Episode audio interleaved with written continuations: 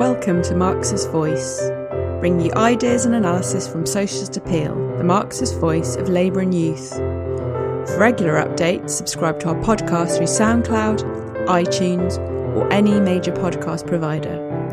Or visit our website at www.socialist.net, where you can donate and subscribe to our paper online and help support us in the struggle for socialism.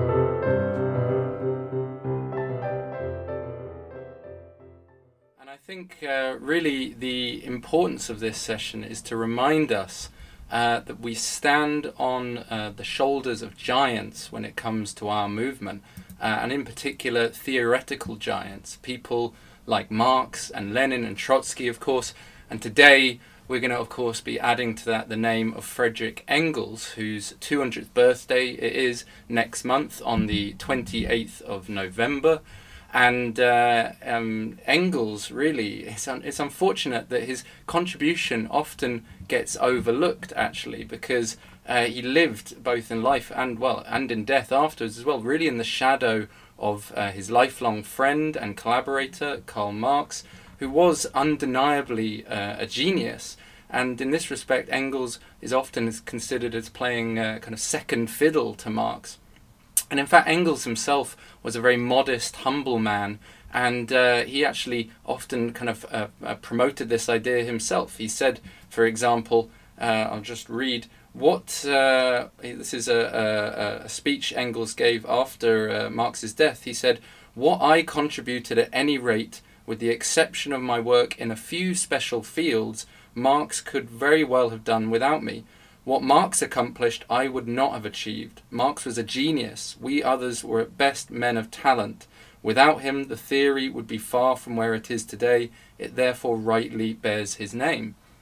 But I think, despite Engels's uh, apparent modesty, um, what you'll find is, in fact, he himself was also a theoretical giant, and not just in a few special fields, as he says.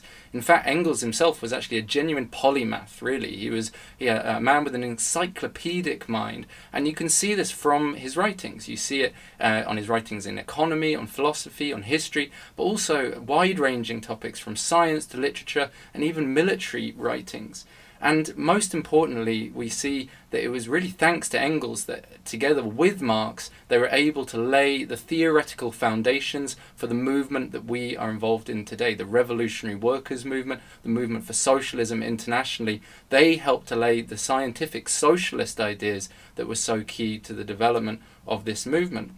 But also, they always tried to link these to the real movements of the working class that were going on around them. And they threw themselves into trying to build a revolutionary organization worthy of, uh, of this name. They started with the Communist League, uh, but later on tried to form the First International, and then later on helped to establish the German Social Democracy. And after uh, Marx's death, Engels was also involved in the founding of the Second International. Now, it's very fashionable these days to uh, try and slander Marx, Engels, Lenin, Trotsky. Engels himself is often painted as just some sort of philanthropic benefactor to Marx. Now, it's true that his financial contributions to, to Marx and his family were pivotal, actually, in helping to um, support Marx, enable him to actually dedicate his time to writing. Uh, but I think if you look at Engels' own writings, you'll see that his role was primarily a political and a theoretical one, not a financial one. That was really a secondary role. Others have tried to exaggerate differences between Marx and Engels. Often uh, you'll hear things like Marx is just a kind of liberal academic and it was Engels who kind of was the revolutionary firebrand. Others try to say that Marx was the, uh, the economist and Engels kind of was this uh, kind of uh, fruity philosopher who invented terms like dialectical materialism. But this is completely false. Marx, uh, you can see, uses the method of dialectical materialism throughout all of his works. And in fact, the Engels' philosophical writings, things like Anti Dühring, were checked over by Marx, and uh, vice versa.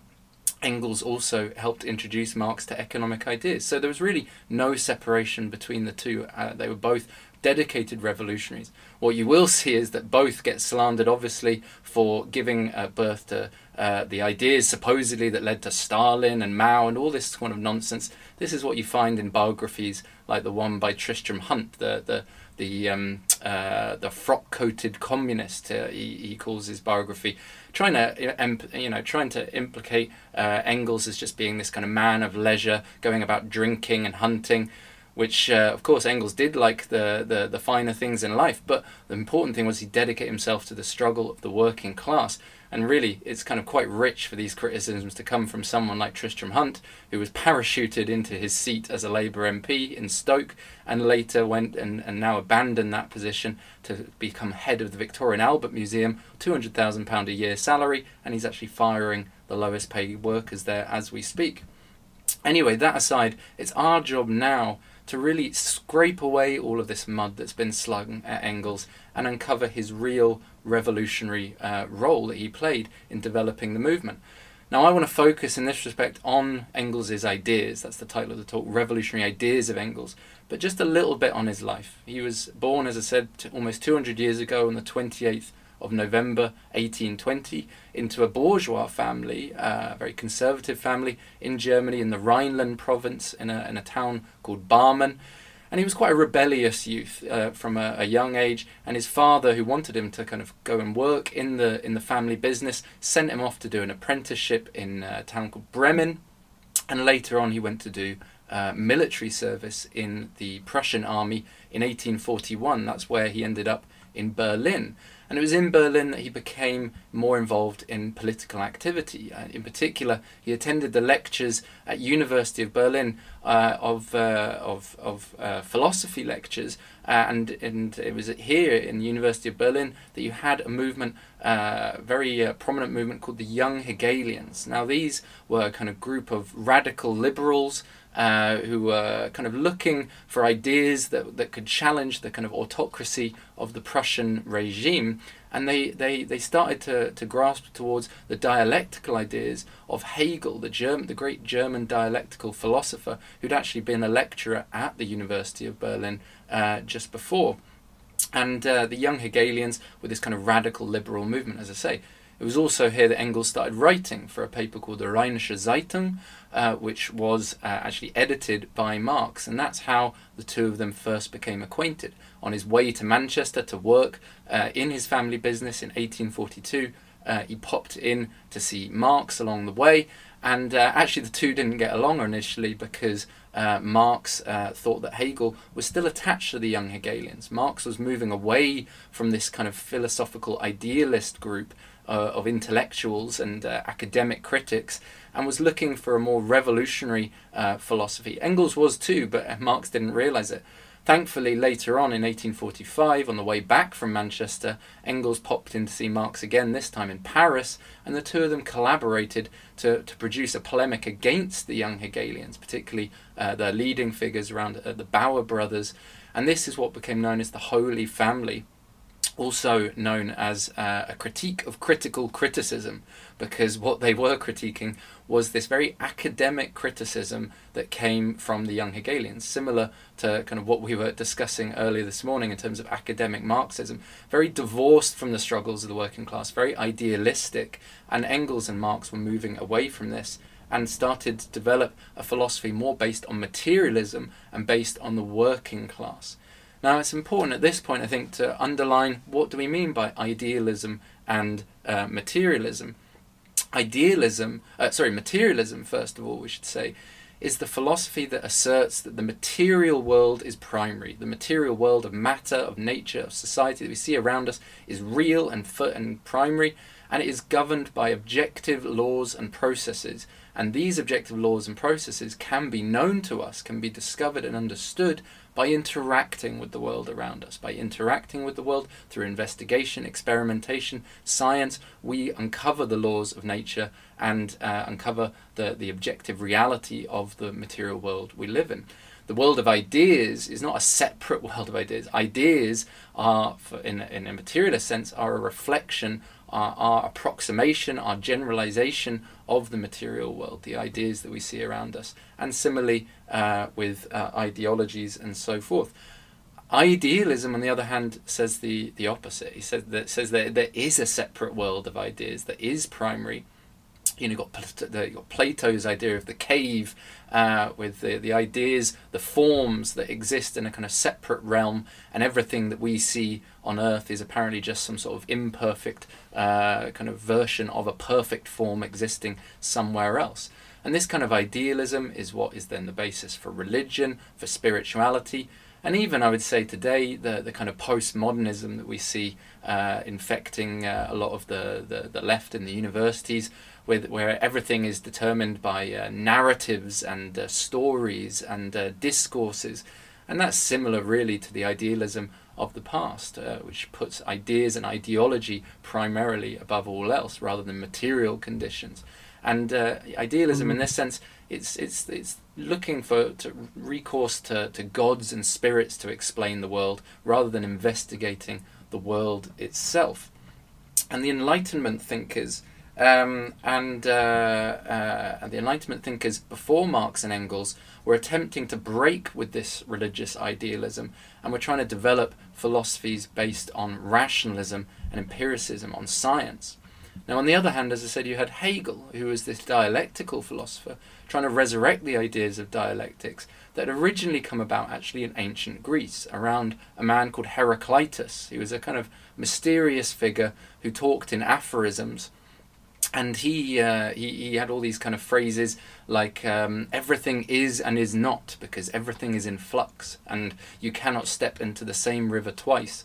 These are the kind of uh, kind of uh, dialectical ideas that Heraclitus introduced, and what he was grasping at really is the idea that the world around us is not something rigid and static. Things do not exist in isolation, but they are interconnected and they're part of processes of motion, of change, of flux, as you say.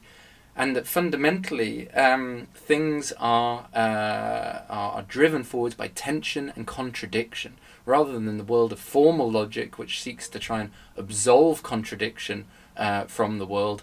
Uh, rather, in dialectics, we see contradiction as something inherent within all processes driving motion forwards. In fact, as, uh, as Hegel and later Engels point out, change and motion themselves are a contradiction in the sense that things both are something and are something else. They are um, both uh, here and there at the same time. That in itself is a contradiction, if you like.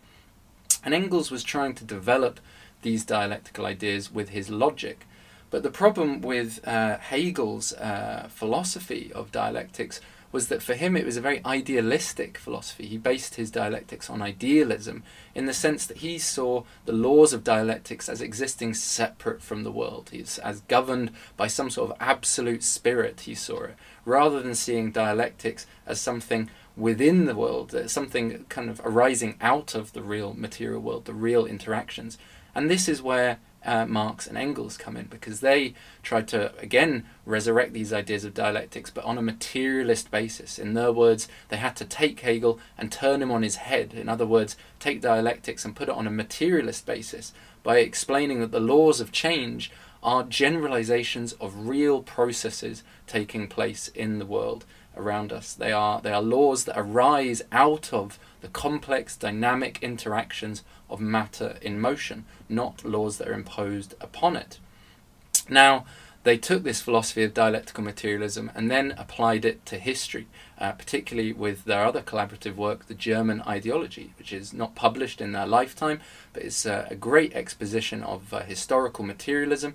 Because the point for them was that there was no sharp dividing line between the natural world and the historical world, or the world of society and, and the economy and human thought just as processes could be examined in nature scientifically, so too history and the economy could be uh, scientifically understood, as well as obviously the development of ideas themselves. Now, it's therefore on this basis of dialectical materialism, historical materialism, and of course Marxist economics, the application of these ideas uh, to the current economic system we live under, that we get the fundamental basis then of Marxism or scientific socialism, as Marx and Engels named it.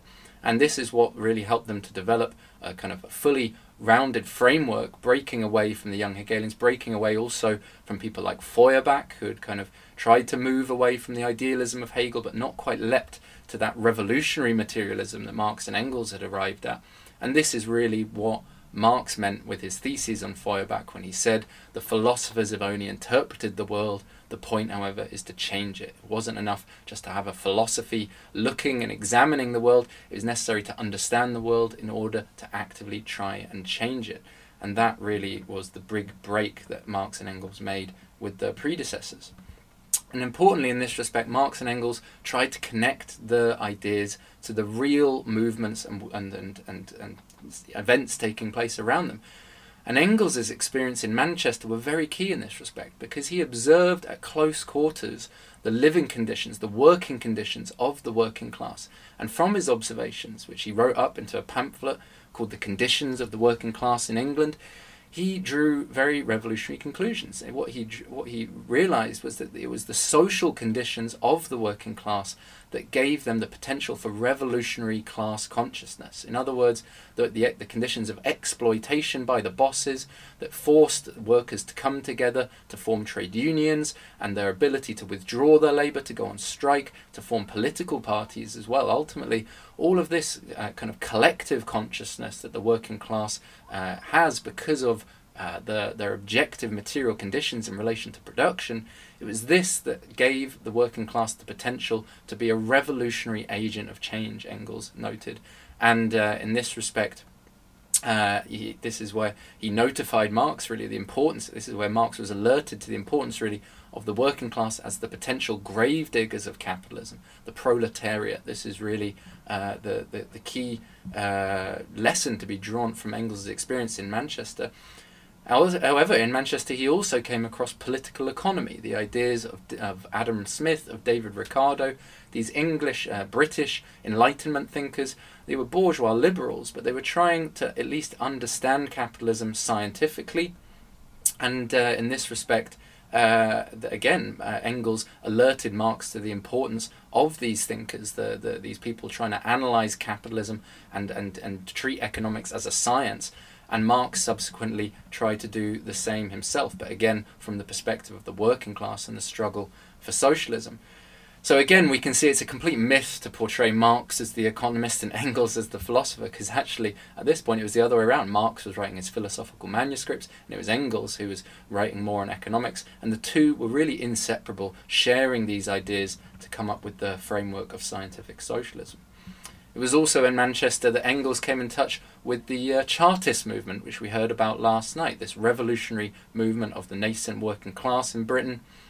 And he actually put the Chartist leaders in touch with the leaders of uh, a group called the League of the Just, who were a group of German revolutionary emigres uh, with, a, with a headquarters in London and Engels had uh, met these people in 1843, described them as the first revolutionary proletarians he'd met in uh, Britain. And uh, Marx and Engels, from this point, threw themselves into the League of the Just, seeing the potential here for a, a, a, a new movement, a socialist movement, a workers' movement. And uh, for this reason, in the summer of 1847, the, at the first Congress of the League of the Just, they actually convinced the League to change their name from this kind of superhero sounding uh, organization, you know, the Justice League, the, the League of the Just, were changed to the Communist League, a much more fitting name.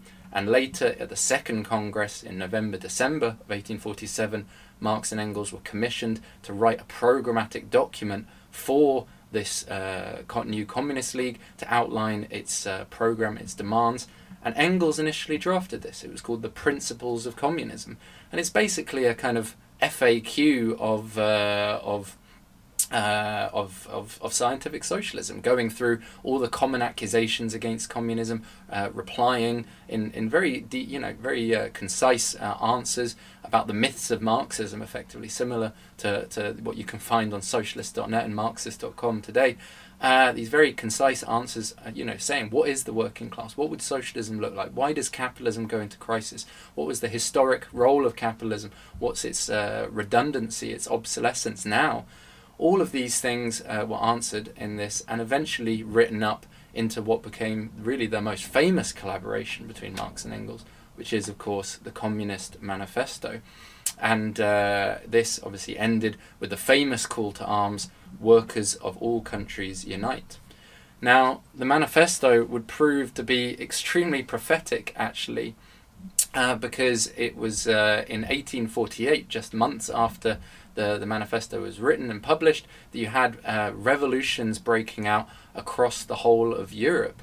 And uh, and you and it was these kind of events you see these events shaped Marx and Engels and their ideas. And in fact, Marx and Engels, in many respects, were a product of their time. They were alive to see the Chartist movement rising up, the revolutions across Europe in 1848 to 51, and of course the Paris Commune, which was this marvelous, inspiring event that they drew many lessons from. And this is the important thing for Marx and Engels that their ideas were always based on these real experiences, their lessons, the theory they developed. Someone asked the question earlier this morning what is theory? And it was pointed out theory is the, is the concentrated experience of the class struggle. That's what they were doing, writing down the generalized lessons of these events that could be applied by the revolutionary movement to, to, to try and uh, help it and, and be successful in its aims. And the real conclusion they drew was the need for an international socialist movement based on a clear revolutionary uh, scientific socialist program. And this is what they dedicated their life to trying to achieve, to trying to bring political clarity to the movement. And in this respect, you see that for decades they were involved in constant correspondence with the leading political figures, socialist groups, various uh, thinkers, and so forth from across the world, trying to uh, kind of debate with them, discuss with them, and clarify these ideas, educate the movement in the importance of scientific socialism. At the same time, they weren't sectarian. They weren't. Uh, they didn't just hold their noses up to, to, to these groups. They said, actually, uh, Marx pointed out in his critique of the Gotha program, he said every step of real movement is more important than a dozen programs. In this respect, they saw the launch of the uh, International Working Men's Association, otherwise known as the First International, which was launched in 1864. They saw this as a massive step forward. Despite its very political, heterogeneous character, it was uh, a mixture of Proudhonists and utopians and all sorts of trade unionists and figures. It was very confused politically, but Marx and Engels became its leading theoretical figures, tried to clarify the program of the International, and uh, engaged in debates and discussions in order to try to do so, always in a patient way, as Marx said. He wanted to be mild in manner but bold in content. Nevertheless, uh, their efforts were really scuppered by the uh, intrigues of Bakunin and the anarchists, who accused Engels and Marx of authoritarianism. In other words, really, they didn't like the fact that the, the, the, the anarchists were in a minority and couldn't convince the majority, so they went around saying everything was authoritarian. Engels answered these arguments actually in an excellent essay called On Authority. Fortunately, I don't have time to really go into that. But unfortunately, because of uh, the defeat of the Paris Commune, the, the turn in the class struggle, and the intrigues of the anarchists, the International was wrapped up soon after 1871. But in this sense, Marx and Engels, as I say, they tried to develop the real movement and develop theory. This was really for them the key goal develop theory. For Marx, that primarily meant his magnum opus, Capital, which again Engels played a pivotal role in actually. Although Engels was based up in Manchester at the time, he read and reviewed every page that Marx wrote on Capital and uh, sent it back with his comments. So again, uh, heavily involved in the economic side of things. And in fact, after Marx's death, because Engels was the, the, the one most uh, acquainted with the ideas and also most acquainted with uh, Marx's indecipherable handwriting, it was actually Engels who had to uh, dedicate, sacrifice himself to uh, writing down uh, all of, you know getting together all of Marx's assorted notes and handbooks and manuscripts in order to publish volumes two and three of Capital, which again is an enormous uh, kind of um, uh, achievement that, it, that without Engels' efforts would not have been possible. Only Engels could have done that. And Engels, during this whole time, as I said, he made enormous sacrifices. He was living up in Manchester, working in this factory in his family business. He hated it, but he did it in order to be able to provide Marx and his family with the funds so that they could dedicate themselves to writing while they were living in poverty and squalor in Soho. Marx trekking back and forth to the British Library, reading reports, trying to get this uh, this book together. And all of this correspondence, all of this building of the First International, all of this writing of Capital, it meant that Engels' time was incredibly busy and his main writings therefore come later in life. And uh, at the same time, once he finally did start publishing some some big works, that you can see how important these works were. The key classic Marxist texts that any aspiring revolutionary should read. And possibly of greatest importance is Anti-Dühring. Now, Dühring was a arrogant academic philosopher who had written his own grand theory, uh, which he considered to be a rebuttal of Marxism. And his kind of academic, uh, idealistic, reformist uh, scribblings, they gained a certain echo amongst a layer of the German social democracy, particularly the youth. Again, similar to the kind of postmodernists and the academics that we discussed earlier today. Uh, but in this respect, Marx felt it was necessary to respond to Dühring. He was busy with capital, and so he passed the buck on to Engels, who uh, I don't think was particularly keen to do it, but he did it, and he used the opportunity to outline brilliantly uh, the ideas, the fundamental principles of Marxism, of scientific socialism. In fact, Anti-Dühring, I'd say, is one of the, the best uh, kind of writings you can find that summarizes Marxism in one place. And uh, above all, it's a great exposition of uh, the laws of dialectics, which Engels summarizes in this book as such. He says, The laws of dialectics are nothing more than the science of the general laws of motion and development of nature, of human society and thought. That's pretty uh, pretty bold claim.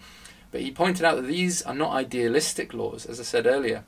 This isn't like the Hegelian view where dialectical laws exist separate from the rest of the world. No, Engels goes on to say there can be no question of building the laws of dialectics into nature, but of discovering them in it and evolving them from it. So, what are these laws of dialectics? Well, uh, the most fundamental of these laws uh, is uh, the transformation of quantity and quality, uh, a, descript- a general description, really, of how change occurs. Because it's not enough to just say everything changes, because when we look around the world, we can see everything isn't changing all the time. There's relative stasis uh, interspersed with periods of rapid change. And this is what Engels meant by the transformation of quantity into quality the idea that you get a gradual accumulation of small changes, quantitative changes beneath the surface within processes that go unnoticed and then burst to the surface at a certain point, a tipping point, when suddenly you have a transformation of quality, a phase change, if you like. And in fact, Engels uses the example of uh, water in, in Anti-Dühring to explain this. He says, look, water doesn't just uh, change gradually in its composition. Rather, it, starts as ice uh, at sub-zero temperatures. At zero degrees, it suddenly all becomes uh, water and melts, and then you have a gradual increase in temperature until another turning point is reached at the boiling point, 100 degrees, when suddenly you have this phase change from liquid into gas. But again, for Marx and Engels, there was no iron wall separating nature from the rest of the world, from society. And therefore, this idea of quantity and quality can equally be seen and applied to uh, history and to the economy. You see it in history and consciousness in revolutions. What are revolutions if not a tipping point where the, the gradual accumulation of discontent and anger breaks out into the surface in these uh, massive uh, societal uh, transformations?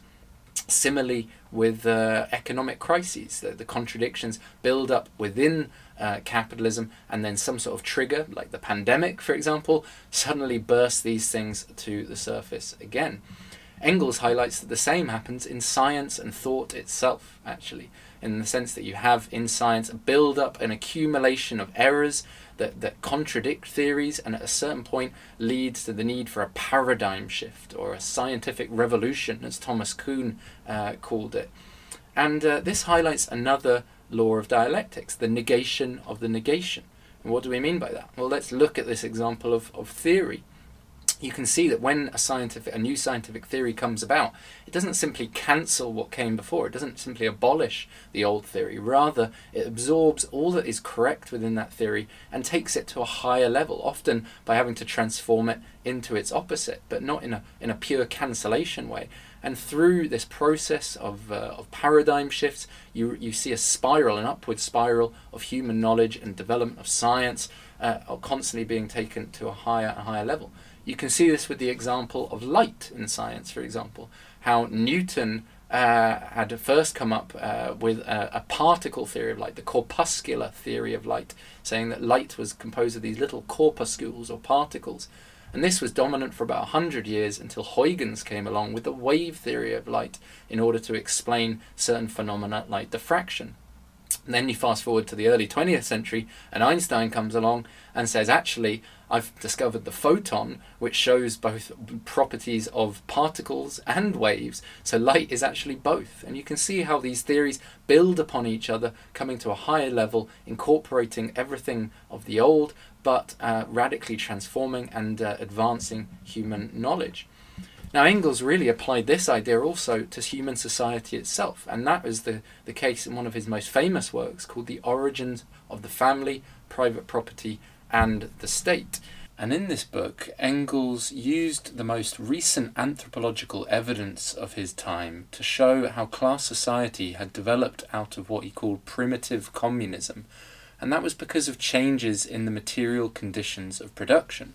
What you had was uh, a process known as the Neolithic Revolution, uh, a revolution in agriculture and uh, the, the, the rearing of, uh, of animals, uh, and this led to the first time in society of a production of a surplus. And on the basis of a surplus, you get the development of class society because now, with the production of a surplus, a certain layer, an elite, are freed from manual labor and can dedicate themselves to the advancement of science and technology and, uh, and mathematics, philosophy, and so forth.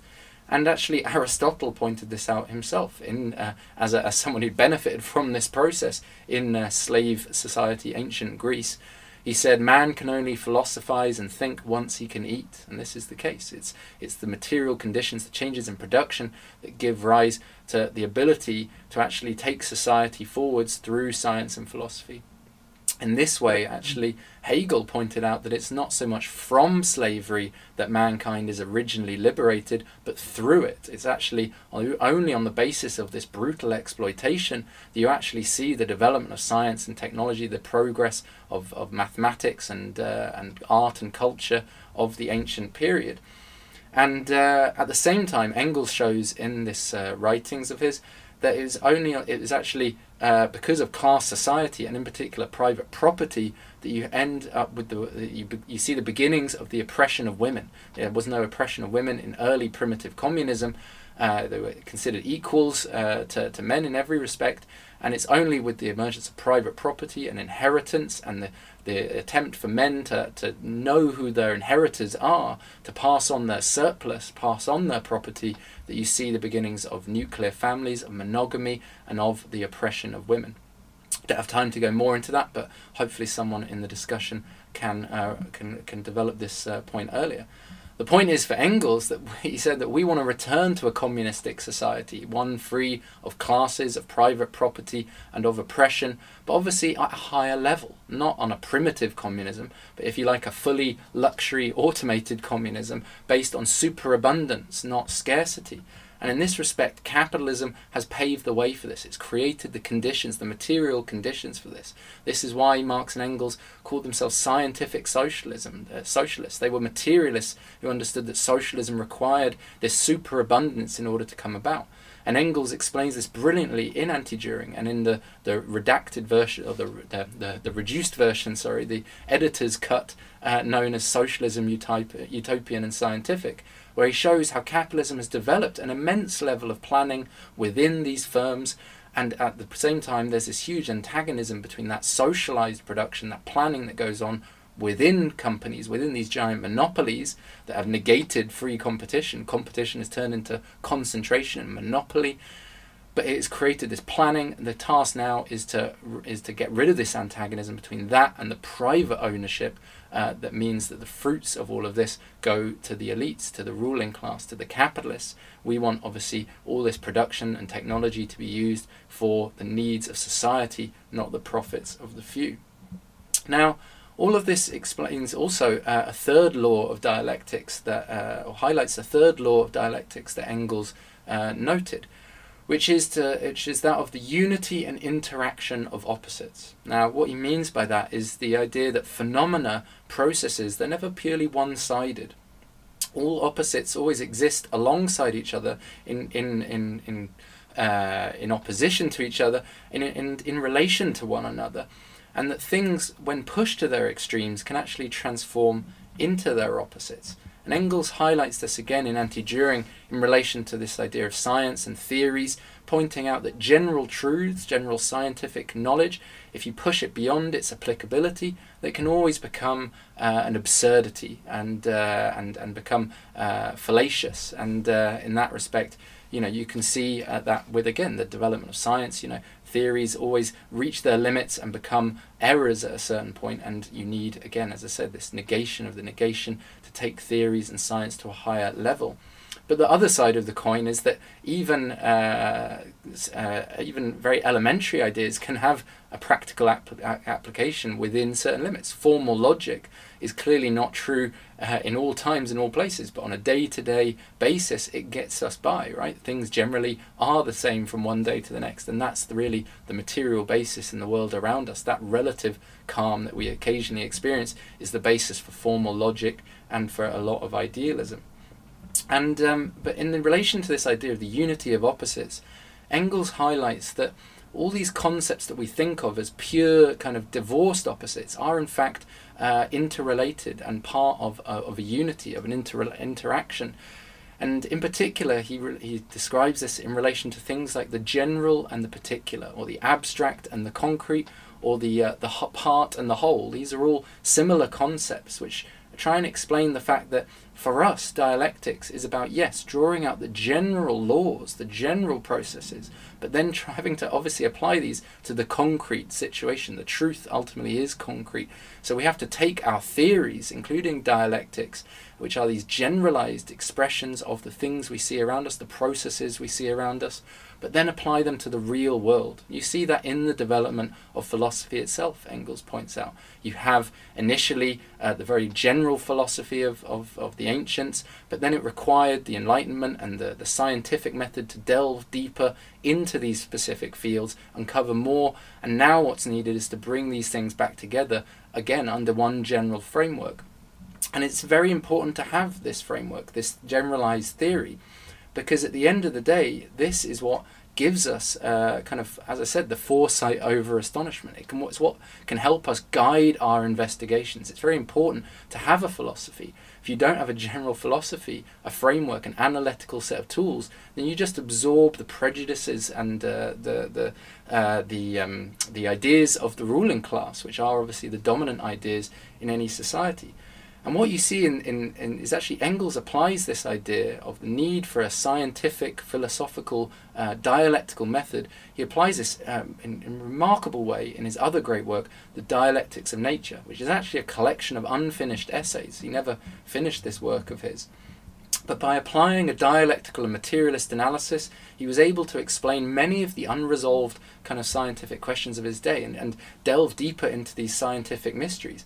And in fact, he brilliantly anticipates many of the problems that modern science faces. For example, in modern physics, cosmology, you've got ideas like dark matter and dark energy, these completely nonsensical ideas bound, you know, bouncing around because as, as our scientists stumble to try and find the, the solution to the mysteries of the universe. And in doing so, all sorts of weird and wonderful theories developed along the way, like string theory, completely unprovable uh, theories.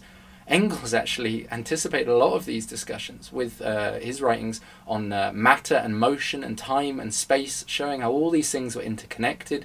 And in particular, he talks about infinity, the concept of infinity, how you, the, the universe is infinite in time and space, and it's ridiculous to talk about a beginning of time, i.e., a Big Bang, which again is one of these mysteries that still remains unresolved today, but which Engels uh, gave an enormous insight into with his writings. So again, we could learn a lot from going back and, and reading Engels from over 100, uh, well, 140 or 30 years ago. Now, what's most notable actually is his essay within this co- uh, collection of essays uh, called A Part Played by Labour, The Part Played by Labour from Ape to Man. Uh, and the transition, sorry, in the transition from ape to man, I should say. Because what Engels did here was apply this materialist analysis, this dialectical analysis, to the evolution of mankind itself. The, pointing out that the thing that really separated out us from our early ancestors, you know, what our early ancestors had in, uniquely different from the rest of the animal kingdom, was not uh, a miraculously large brain and super intelligence that separated them out. Rather, Engels points out the big brain was the product of labor actually. And it was the ultimately the bipedal stance the the upright stance of our early ancestors coming down from the trees that freed up the hands enabled tools to be developed enable our early ancestors to interact with the world around us. And it was this interaction this labor that ultimately led to the development of, of abstract thinking of complex thought of, of higher levels of consciousness and in turn also social production, the need to produce together collectively, it was what gave an impetus to the development of language, which further gave a development, uh, an impetus to the development of abstract thinking and complex thought, of memory, of planning, all of these sorts of things, of societal knowledge passed down from one generation to the next. Engels says in this respect it was it was labour and language that were the real stimuluses to the development of the brain, and this was actually proven subsequently, after long after Engels' death, by the discovery of the fossil records showing that our early ancestors begin, yes, with an upright stance and with the development of tools, and it's only much later on that you see a much larger brain size developing. In other words, the brain is the product of labor, not some idealistic, just superhuman brain that developed out of nowhere. And, again, this shows the advantage of foresight over astonishment, of theory. Stephen Jay Gould, one, uh, a, a, a more modern evolutionary biologist, passed away many years ago he pointed out actually that Engels uh, was right in all of this and that modern science could have learned a lot if they'd read Engels a bit sooner. Now, for us also, it's very important to have this uh, theoretical framework, as I say, not just to analyze science, but to understand how uh, history moves, why crises occur, how revolutions take place, and how consciousness changes. And this brings uh, me to a, another key aspect of dialectics that Engels explained, which is the relationship between necessity, accident, and cause. So Engels points out that there's not uh, a kind of de- uh, a mechanical determinism in, uh, in in the world. We're materialists. We understand that material conditions create ideas, create the superstructure in society, but not in this mechanical way. Not and there's no fatalism in history.